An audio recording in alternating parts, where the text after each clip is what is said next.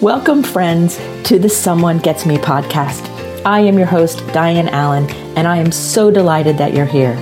This podcast was created because I believe there is a visionary leader inside each one of us who is waiting to be seen. In each episode of Someone Gets Me, you will hear useful tips from successful visionaries who will share their stories about how being seen has allowed them to take their vision out into the world with action. Trauma, gifted, and anxious. Greetings, friends. You will see that I have my good friend Eric Windhorst with me from Canada.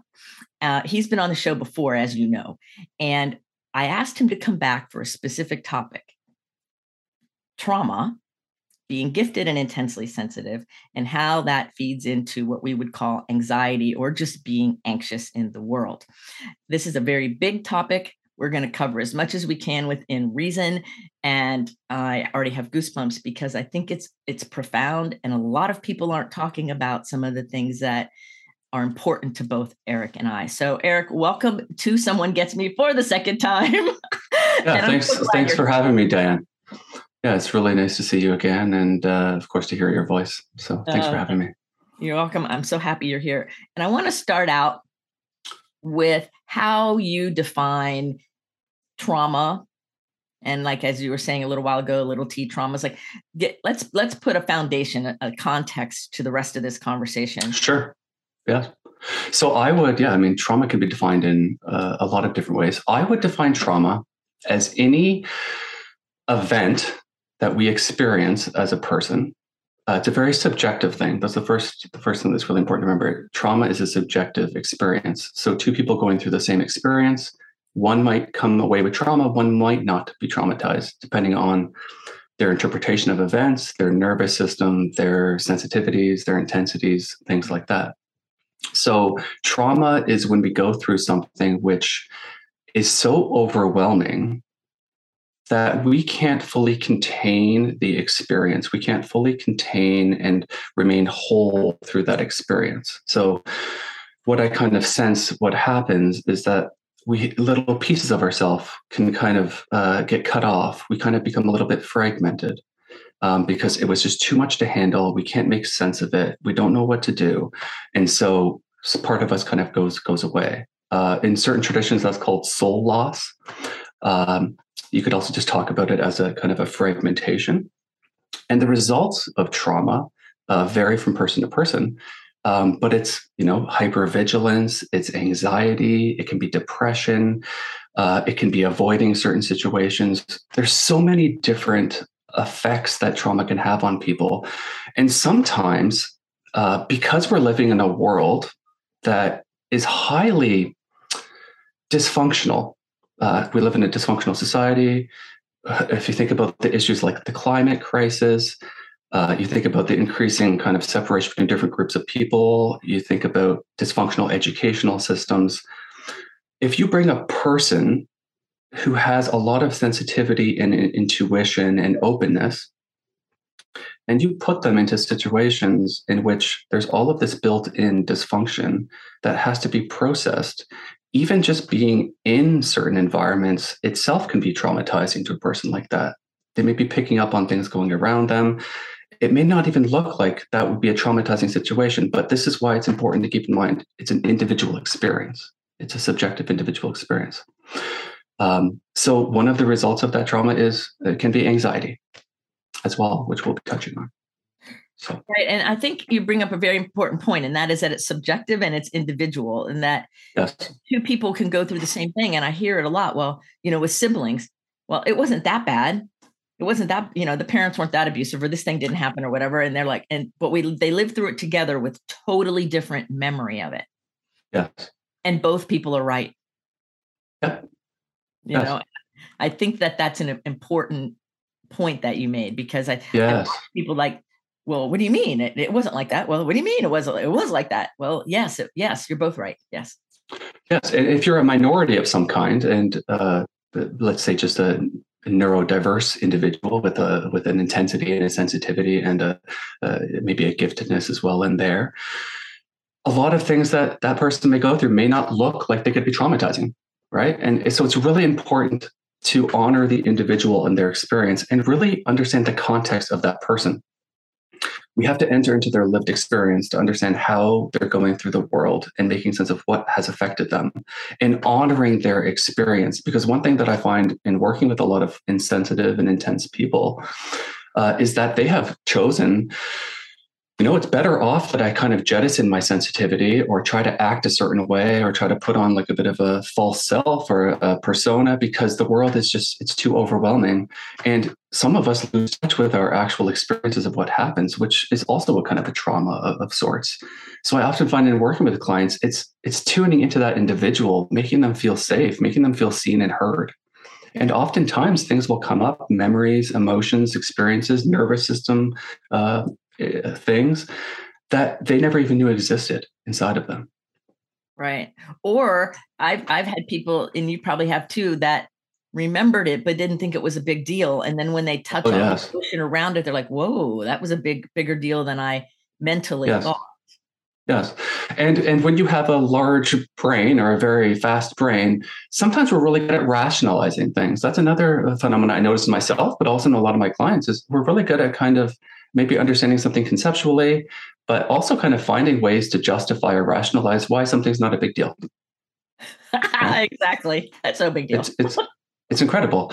And then and then you start exploring a little bit and developing that that trust, which uh, you know a lot of a lot of people in these populations trusting you know health professionals is, is not an easy thing because they've been misunderstood and, and been traumatized even in those relationships and you start kind of like uh, what i often experience with people is uh, what I kind of conceptualize as like an inner child and the adult self, I can sometimes feel, and this is part of my own kind of sensitivity, that their inner child is actually locked away or terrified or uh, scared.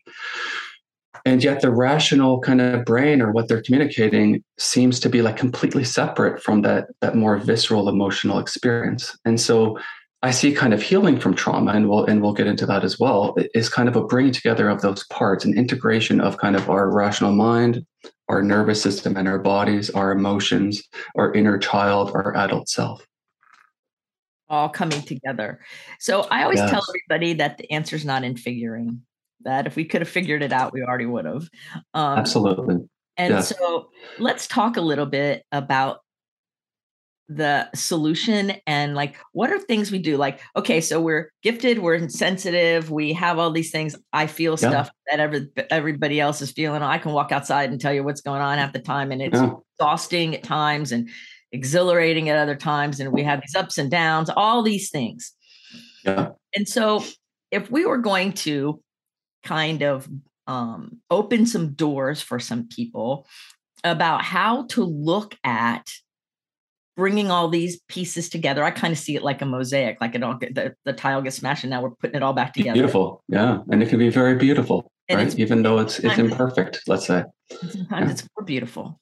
Sometimes, well, it, it's always more beautiful. Right. It honest, comes but, out, it comes out like just, yeah. you know, um, so okay, so now everything's all broken up and we're feeling all goofy.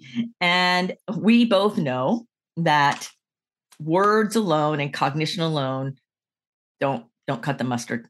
They help, yes. but they don't cut the mustard. So, what are some things that are forefront for you that you see as effective avenues for people to explore to really help rectify or heal this separation so that they can feel whole again? That's a that's a very good question, and and there's a lot of different kind of approaches one might take, right? There's uh, and I'll start with some of the more kind of conventional psychological approaches, which can be very effective for people. So in psych in psychotherapy, we often talk about like a top down approach. So that's starting with the cognition or the thinking, and then kind of making sense of things.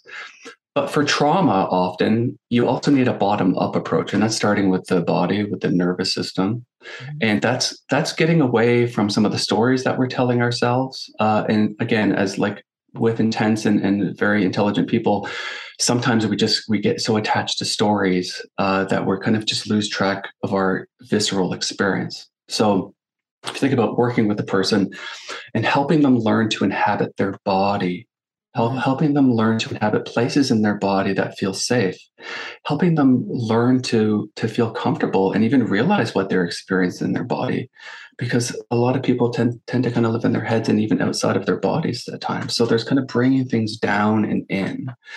Um, and so there's certain treatments like you may have heard of EMDR or brain spotting, these ways of kind of getting kind of integrating the nervous system with uh, with the rest of the brain.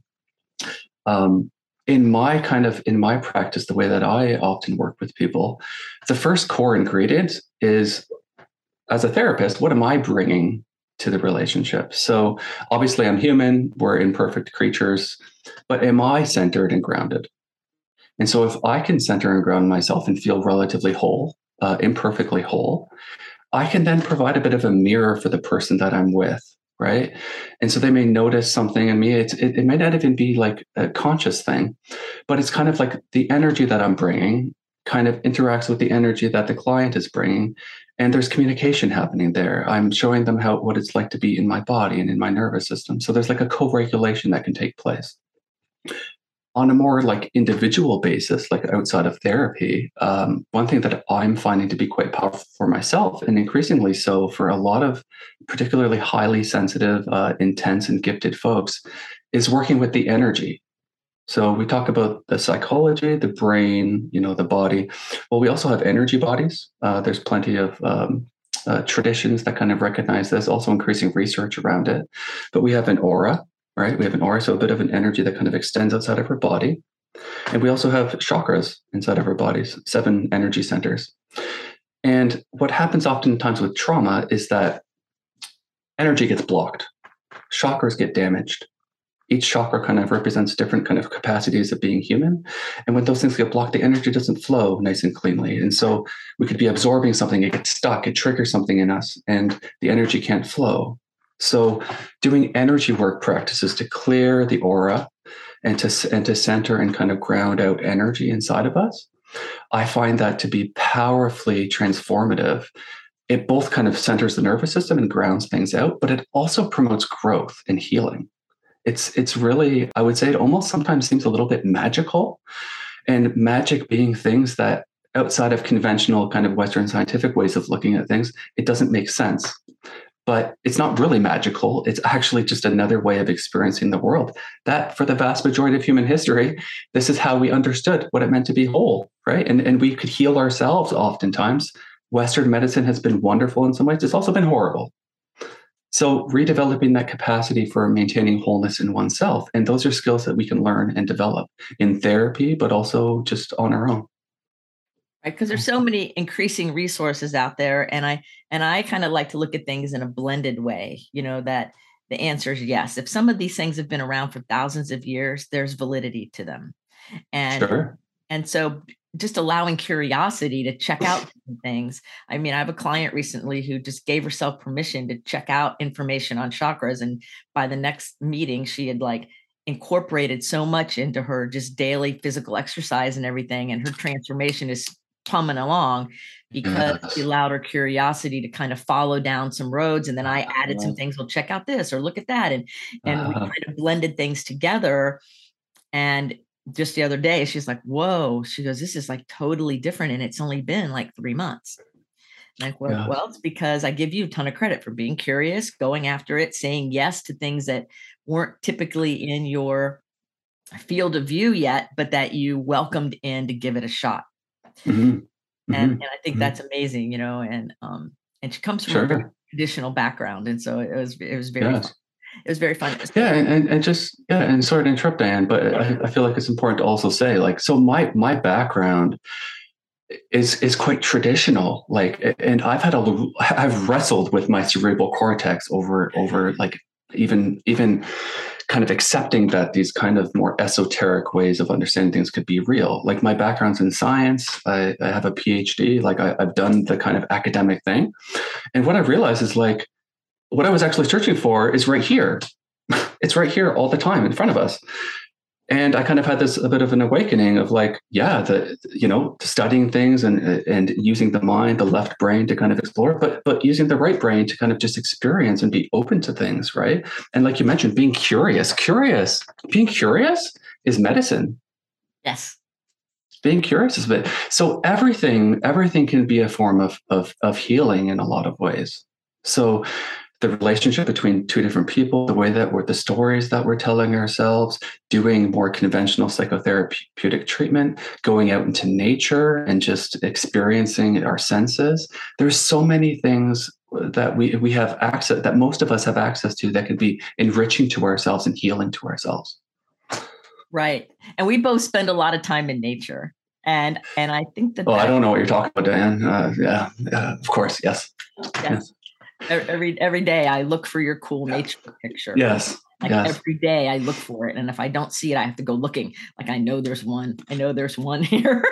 and and I yes. love because I and I mm. put a mm. lot of them up too, but I love yours because I love your energy and I like and what you stand for. And when I feel the energy of the photo that you're seeing, my sensitivity can like just jump into the photo with you uh, yes. and yeah. feel it. And so it's kind of like I get to receive the the beauty and power of whatever nature shot you're taking. Oh, that's that's amazing. Distances away, mm-hmm. right? Mm-hmm. And there's there's power in understanding that our mm-hmm. energy and our connection, like Einstein said, everything's connected to everything. Everything is, yes. And so if everything's connected to everything and like we're connected, then when you do or say something that resonates with me, then yes. that also benefits me. Yes. Yes. And I think when we pay attention on that level and let our curiosity kind of lead, we can experience healing and rectifying things that does feel magical. It feels like it's magic when it's really just being totally aligned with the higher law yes in a way yeah. that there's no words to describe. Exactly. Yeah. And I think the word alignment or the word connection, the word integration, and a lot of us have had these little experiences at time to time, but but it's something that's always accessible to us. Maybe well, that's a little bit idealistic because I think when we're intensely sensitive uh, creatures, if we're in environments that are um, yeah, I want to be careful adjective I use here. I was going to say toxic, but uh, I mean it, it, could feel toxic. It doesn't necessarily mean it's like a toxic environment. Um, I use the word tricky. Sometimes it can be very difficult. Yeah, so tricky environments, and I find a lot of environments to be quite tricky because I pick up on so much uh, that's going on around me. So I sense people's energy. Uh, I can sense the the energy of, of, of natural elements. Uh, I can sense the energy of certain places and, and maybe things that have happened there historically. And so I have all of this kind of information that's coming at me all of the time. Um, most people, I think, uh, from from my understanding, are kind of oblivious to a lot of these things. But for me, it's like a real visceral experience. But nobody showed me that those things are kind of like part of being me. So from a young age, I kind of just uh, I I would have these experiences of, of, of spirits, and like my grandfather came to me, and uh, I was walking in the field and, at uh, at my grade school, and the sun was shining down, and my grandfather peeked out of the sky and said, "I'm really proud of you. Keep up the great work." And I was like, "Okay, well, like, what do I do with that?" Right? And I grew up in kind of a Christian ecosystem in which that type of thing is seen as like uh, a bit dangerous and, and witchcrafty or something, like uh, speaking with uh, with spirits, and so there's kind of been a rehabilitation for me of kind of reclaiming my experience in the world. And, and what I find with a lot of the people I work with is reclaiming all of who they are is itself therapeutic and healing. I remember uh, a client that I worked with who was a, a highly, exceptionally gifted uh, young person uh, in their 20s. And just having an experience sitting with me and kind of reflecting back kind of what it's like to be a, a, gifted person and, and what the world feels like he came away from that that that first kind of encounter just completely feeling like on a on a cloud on a bliss state. Because it's like okay so my experience is legitimate. Yes. Yep. And yeah. sometimes that's the greatest service people like you and I do for somebody is to say yes it's real. What's happening is real. It is legitimate. You're perfectly okay. There's nothing wrong with you Yes. Yeah. And I think the things that we often think are causing change, and this is this is our fancy little brain here, is we're always looking for cause and effect, right? And things don't actually work cause and effect. Like, uh, I mean, they do at a certain level. Things are very non-linear, linear, and chaotic, and everything's kind of interconnected. So what's happening between two people when they're having a conversation and, and there's there's there's good feelings that are that are coming about and people come away feeling refreshed. Well, what is that? Well, I could say it's this, that, and that. Well, it could be another thing too. And that's okay with me. I don't I don't need to have the answers as to why, as to in some ways that's what makes life interesting, quite frankly. Right, exactly. And so two people can be talking like you and I are talking, and we can think we're having the same conversation or the same experience, and we're not. No, exactly to me exactly. that's fun to me that's fun but sometimes some people might not understand that that's part of the beauty of life and the mystery of it and the excitement of it and the thrill of it uh-huh. yes and what that immediately brought up for me diane is is i think in our culture and for a lot of uh, a lot of people uh, and again i want to be careful with language uh, a little bit here in terms of like grouping people but people who are more neurotypical might find kind of surrendering their individuality to group experience and kind of losing their sense of to be a very like uh, powerful thing. What I find for a lot of neurodiverse people is that like they're so unique and individual that if they start cutting off pieces of themselves to become part of the group, they're losing core essences of who they are. And so that's not to say that we don't need relationship, but we need relationship and alignment with ourselves. And we need the interpersonal relationship on the horizontal plane with each other.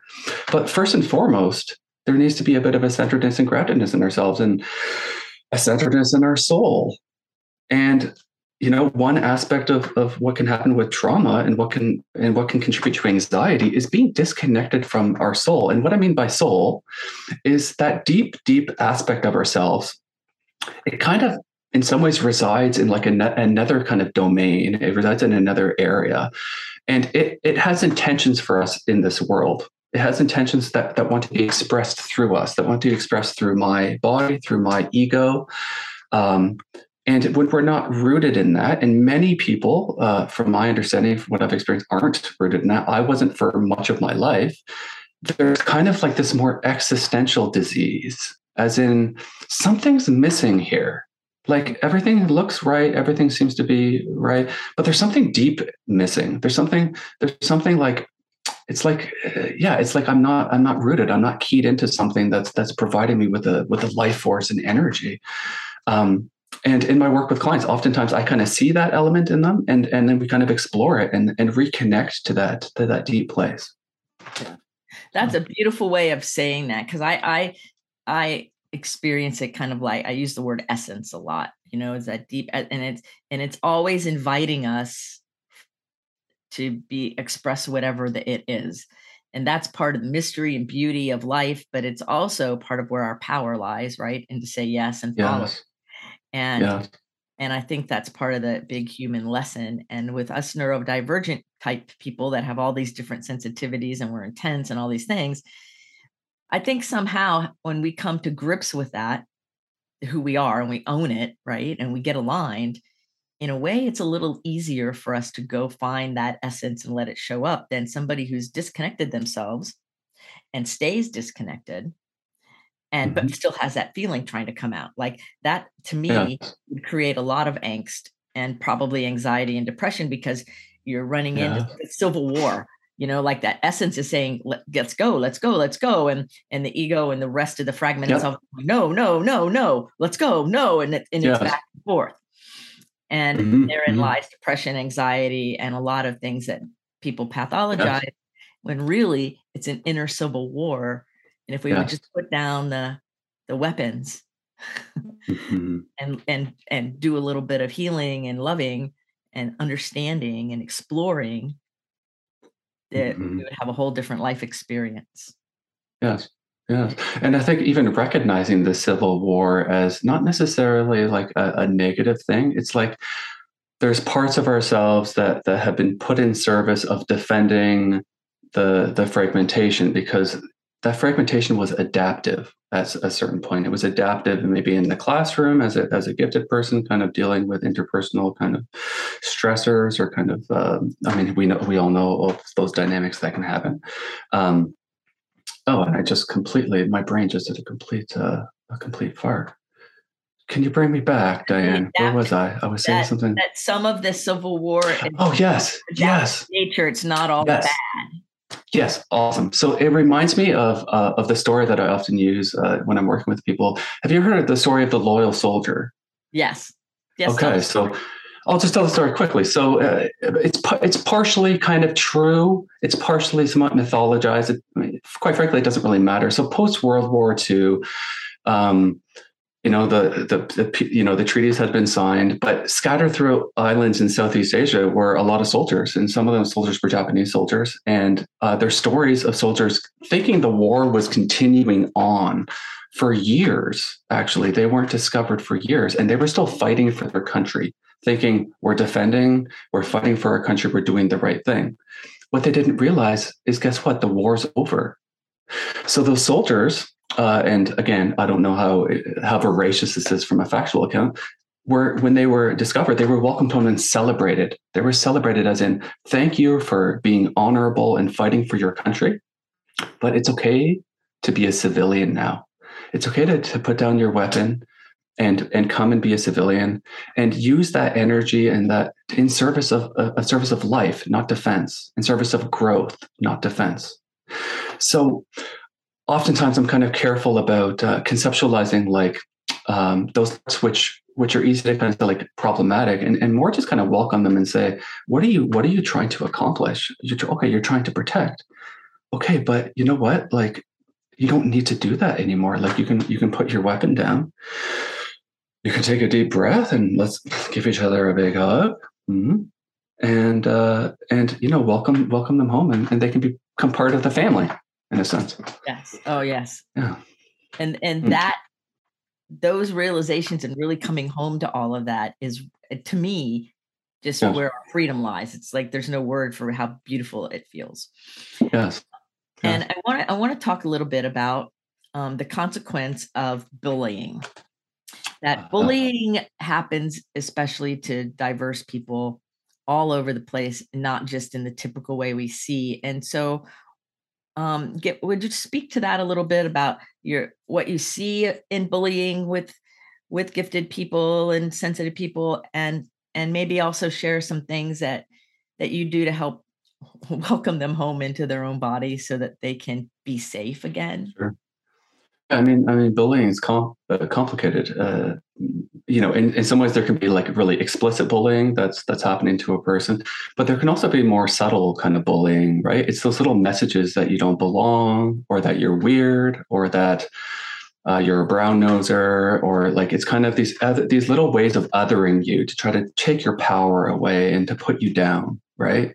Mm-hmm. It's it's um, and, for a gifted person it can come in so many different ways and because oftentimes we're so aware and sensitive to everything around us we might pick up on things which a person may not even be intentionally doing but they're sending this message that there's something wrong with you or there's something kind of like aberrant about you and you're not don't really belong here and when we're vulnerable as as as children vulnerable as humans quite frankly and and we're told we don't belong or we're shown we don't belong or we get the messages that we don't belong that there's something wrong with us that bully kind of our power gets sapped out of us. We we feel we might go into a bit of a fight flight state and kind of vigilant it's like we're scared to go, go to school or we're scared to experience that again or we may go into a bit more of a shutdown and a depression as in like just like just giving up on life like i just can't do this i and that's a common thing with a lot of sensitive people they just go into shutdown very quickly. Um, and so I, I haven't i haven't encountered a neurodiverse person who has not gone, gone through some form of bullying, whether again explicit or just lived experience, kind of absorbing things around them. And so, how do we kind of how do we heal from that? Well, if you think about bullying being kind of feeling like there's aspects of ourselves that are wrong, and we can internalize those messages and then we can start kind of pushing little pieces of ourselves off, right? right? People often will either hold on to themselves and have a lot of trouble they might go into more of a fight or flight state, which can cause them a lot of trouble interpersonally, but they're holding on to themselves, but they're vigilant. Other people just kind of shut down and, and push part of themselves off and adapt to the environment. Both strategies are not ideal, really. But it might be necessary in certain environments for certain types of people. so how do we heal from that? How do I how do I kind of work with people? It's just being full fully human with another person. And welcoming those tender parts home and and creating that safe place and that place of kind of openness and acceptance. Um, and and i guess my experience is like slowly those little parts start to come forward. Um, there's a client uh, that that i'm working with and we we talk about these different parts of ourselves and, and one of the parts is is is little girl. She she calls her little girl. Um, and little girl i could sense little girl very very terrified and and has been through so much. Um, and for the longest time she didn't seem to really be present at all in, in consciousness for this person. But as our work together continued and there was trust and there was kind of a, a, a, bonding that was happening, an attachment that was happening. Little girl started to come out, and she started to kind of express things and have memories uh, from the past come up, and we could talk about those things together, and we could kind of be with ourselves together, and just by doing that, healing happens. Healing happens. That is the healing, right? Is that is the healing. Is the connection not only within with like in this case little girl and the adult woman but it's also i'm getting goosebumps it's also yeah. the connection of your your soul your spirit your human with that person reflecting back it's it's both yes that, that's where yes. that healing happens it's like whoa i can finally relax now yes yeah. Yes, and I tend to be like in my practice and in, in my philosophy, I tend to be pretty skeptical of like interventions um, not to say like uh, we don't use different methodologies and and different ways of kind of working with people, but the second, and again, this is partially my bias. This is how I work. This is my experience and the way I need to be. It, it's different, I think, for other people, but when you start thinking of things as in what do I need to do to kind of cause this person to kind of be a certain way? Or what it becomes kind of like you start objectifying. You start you you you you're losing that connection that just visceral kind of in, in the body you know here and now connection. And your brain's kind of going to kind of what can i do? What can how do i solve this problem? And and i think when we start doing that we're forgetting that the healing is actually about connection. So if we're distancing ourselves and evaluating a person, even that can be a felt sense of disconnection for a person who's very sensitive. So I'm very, uh, I mean, imperfectly, but I often just try to kind of be there and be fully present to the in the moment experience. I try not to plan too much. I try not to get too far ahead because the second I do that, I'm missing things that are happening right now.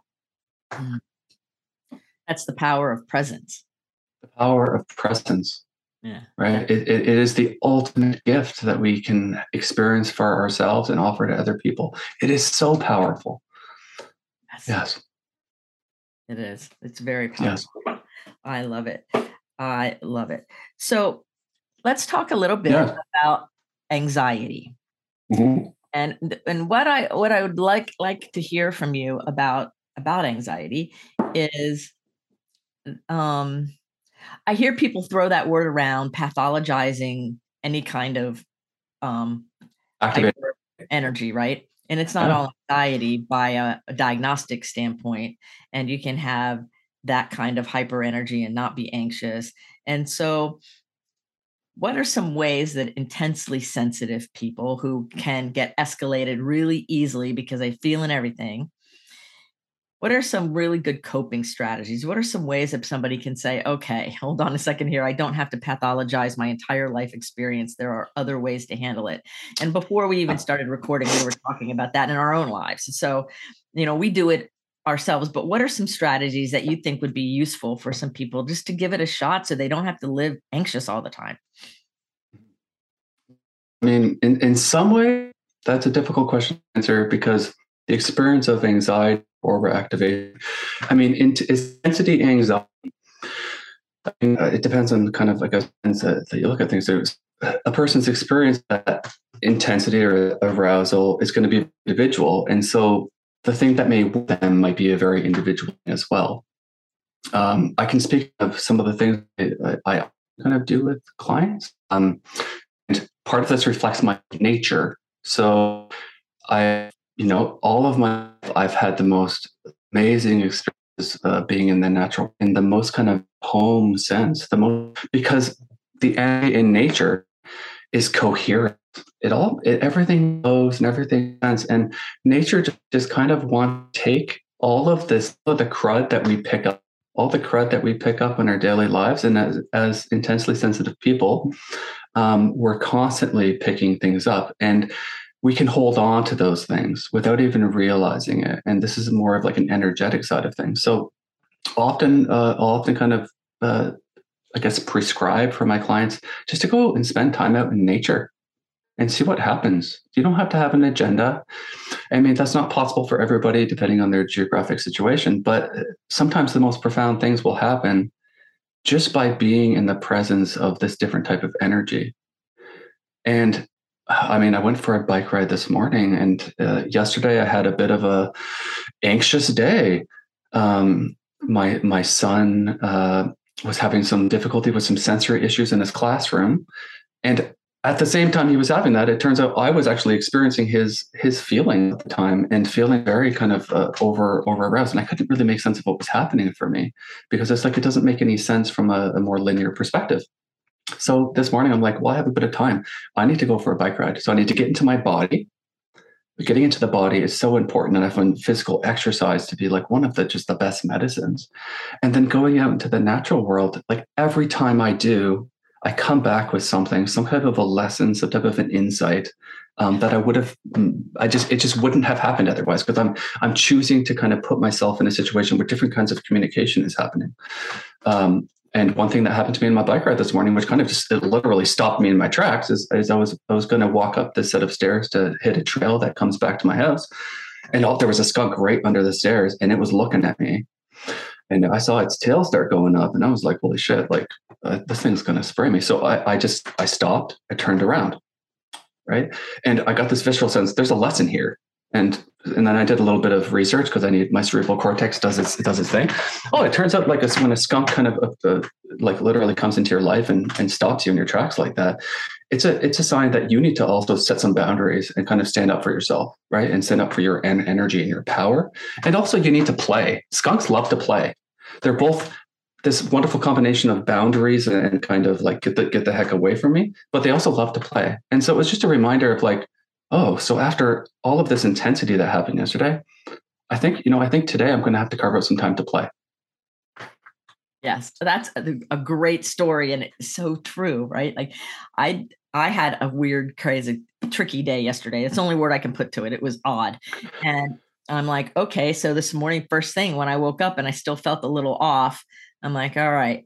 And I grabbed my dog and I said, come on. And we went we went on walking, walking, walking. And of course, I hung out with her while she snipped. And then we walked some more and we just spent time in nature. And one of the things I love to do that gives my brain something to do while mm. I'm connecting with nature is look for yes. flowers.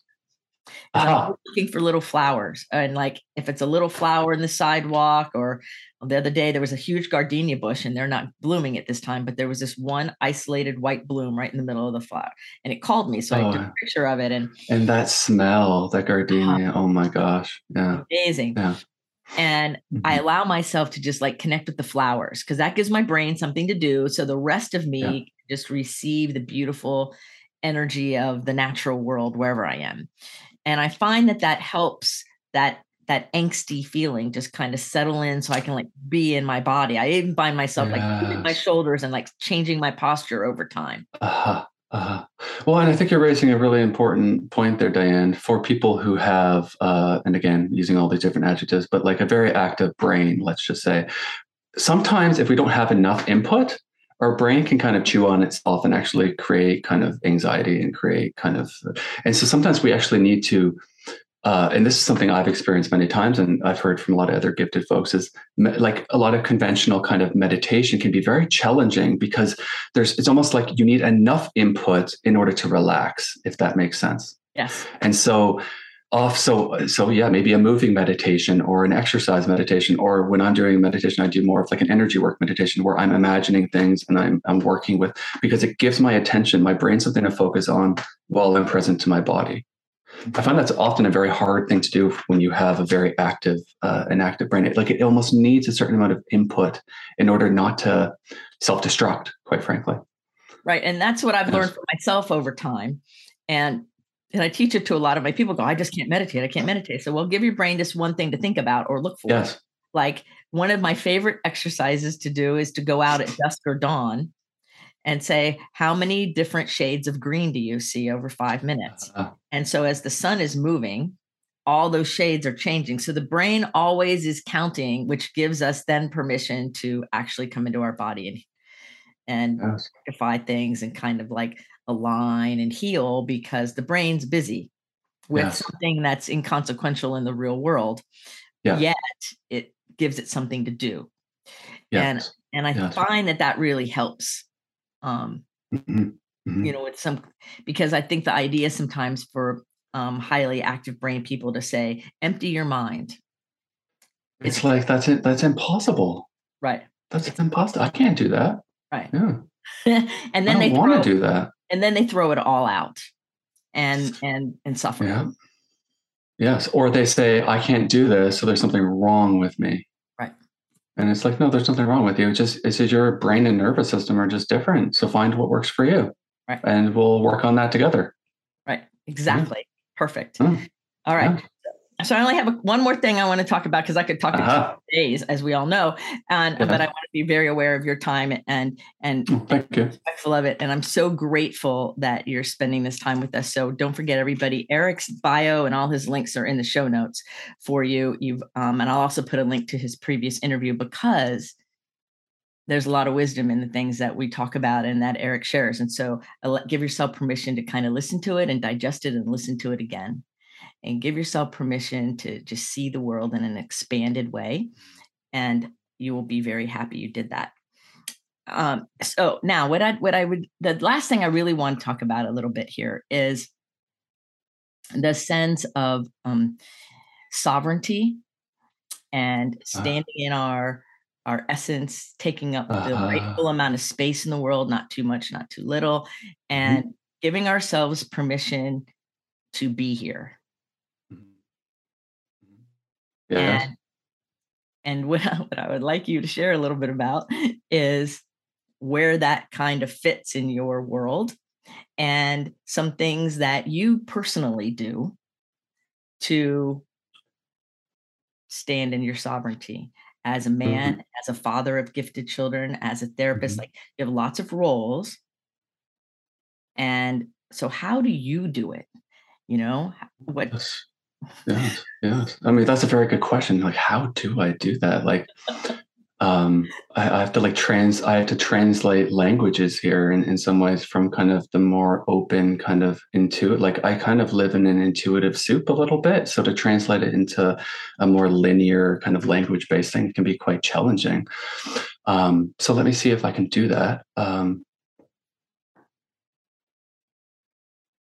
it goes back for me it goes back to that idea of being rooted in our soul so i'm going to borrow some language from uh, the shamanistic uh, kind of uh, um, tradition to kind of explain this a little bit to talk about so sovereignty and essence and, and personal power. Well shamans talk about kind of two things that can lead to a lot of problems with us. First thing is soul loss and soul loss is like when a, a big part of ourselves like a, a core part has to go has to go into hiding or gets locked away or kind of gets um, gets put into a different uh, a different realm.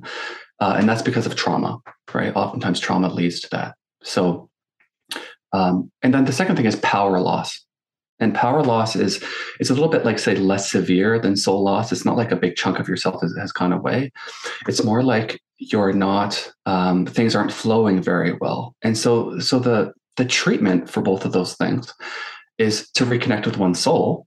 So to find out what is true for you find out your values your meaning your purpose find out where you feel called to in the world. Um, and one of my favorite uh, theologians frederick buechner who just passed away actually uh, earlier in the summer uh, and i'm probably gonna uh, i'm gonna kind of uh, butcher his statement here but he, he talks about your your place in the world is where your great joy and the world's great need overlap. So you're here to be of service in some way. That's what the soul is here to do is to be of service and to help to help others. So discovering kind of what brings you alive which increases your vitality, increases your energy, and also where there's a need. Like that is the sweet spot for each of us. And that's going to be distinct for each of us. It's a unique thing. So if you look at the natural world, you have different types of trees, you have different types of species. Each one is unique, but each each species, each tree offers something to the collective by standing rooted in its essence, right?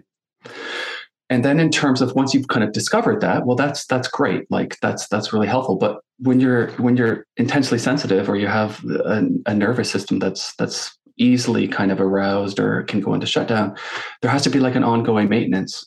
And for me it's doing energy work practices and i'm actually um, co-authoring a book on integrating energy work into psychotherapy because both ways of looking at things have important insights for different types of people and bringing that wholeness together i see as, as very important.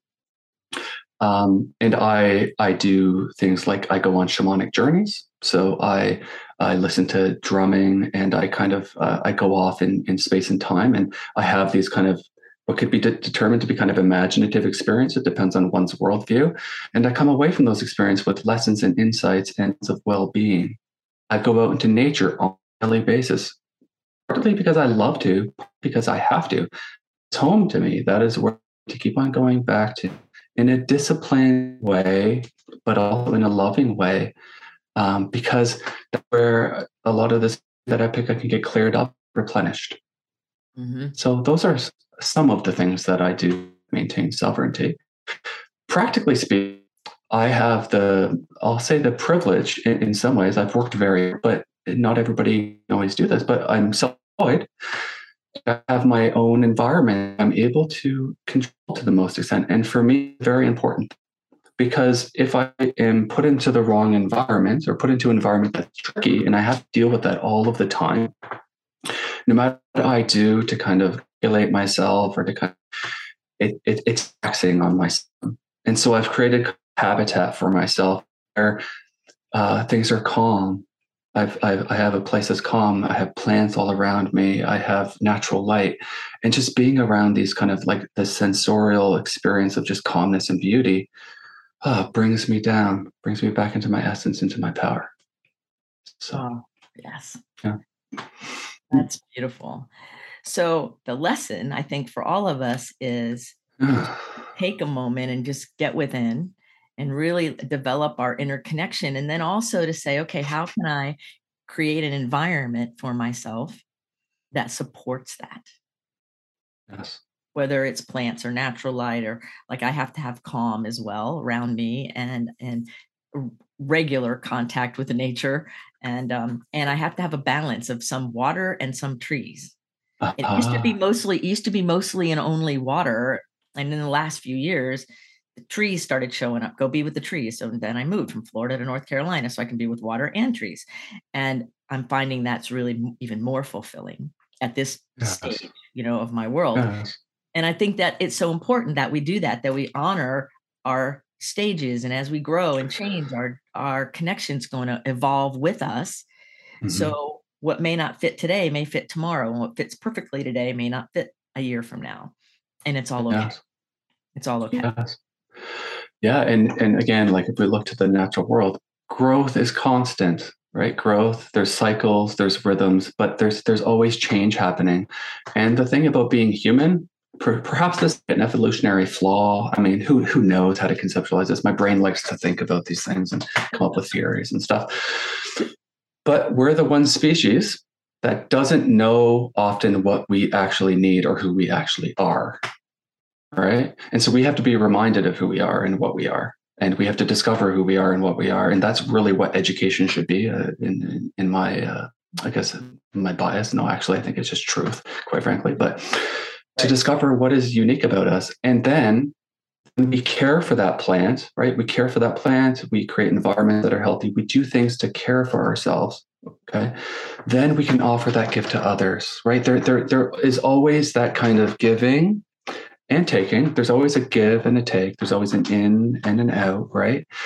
And if you're just focused totally just on uh, on yourself, and sometimes we need to be right. If if we're going through a lot, we need to really focus on ourselves and and really cherish that. But there it will inevitably come a point where there's an opportunity to give that back. and to offer it to somebody else. And that is where I think a lot of the magic happens because we're all interconnected.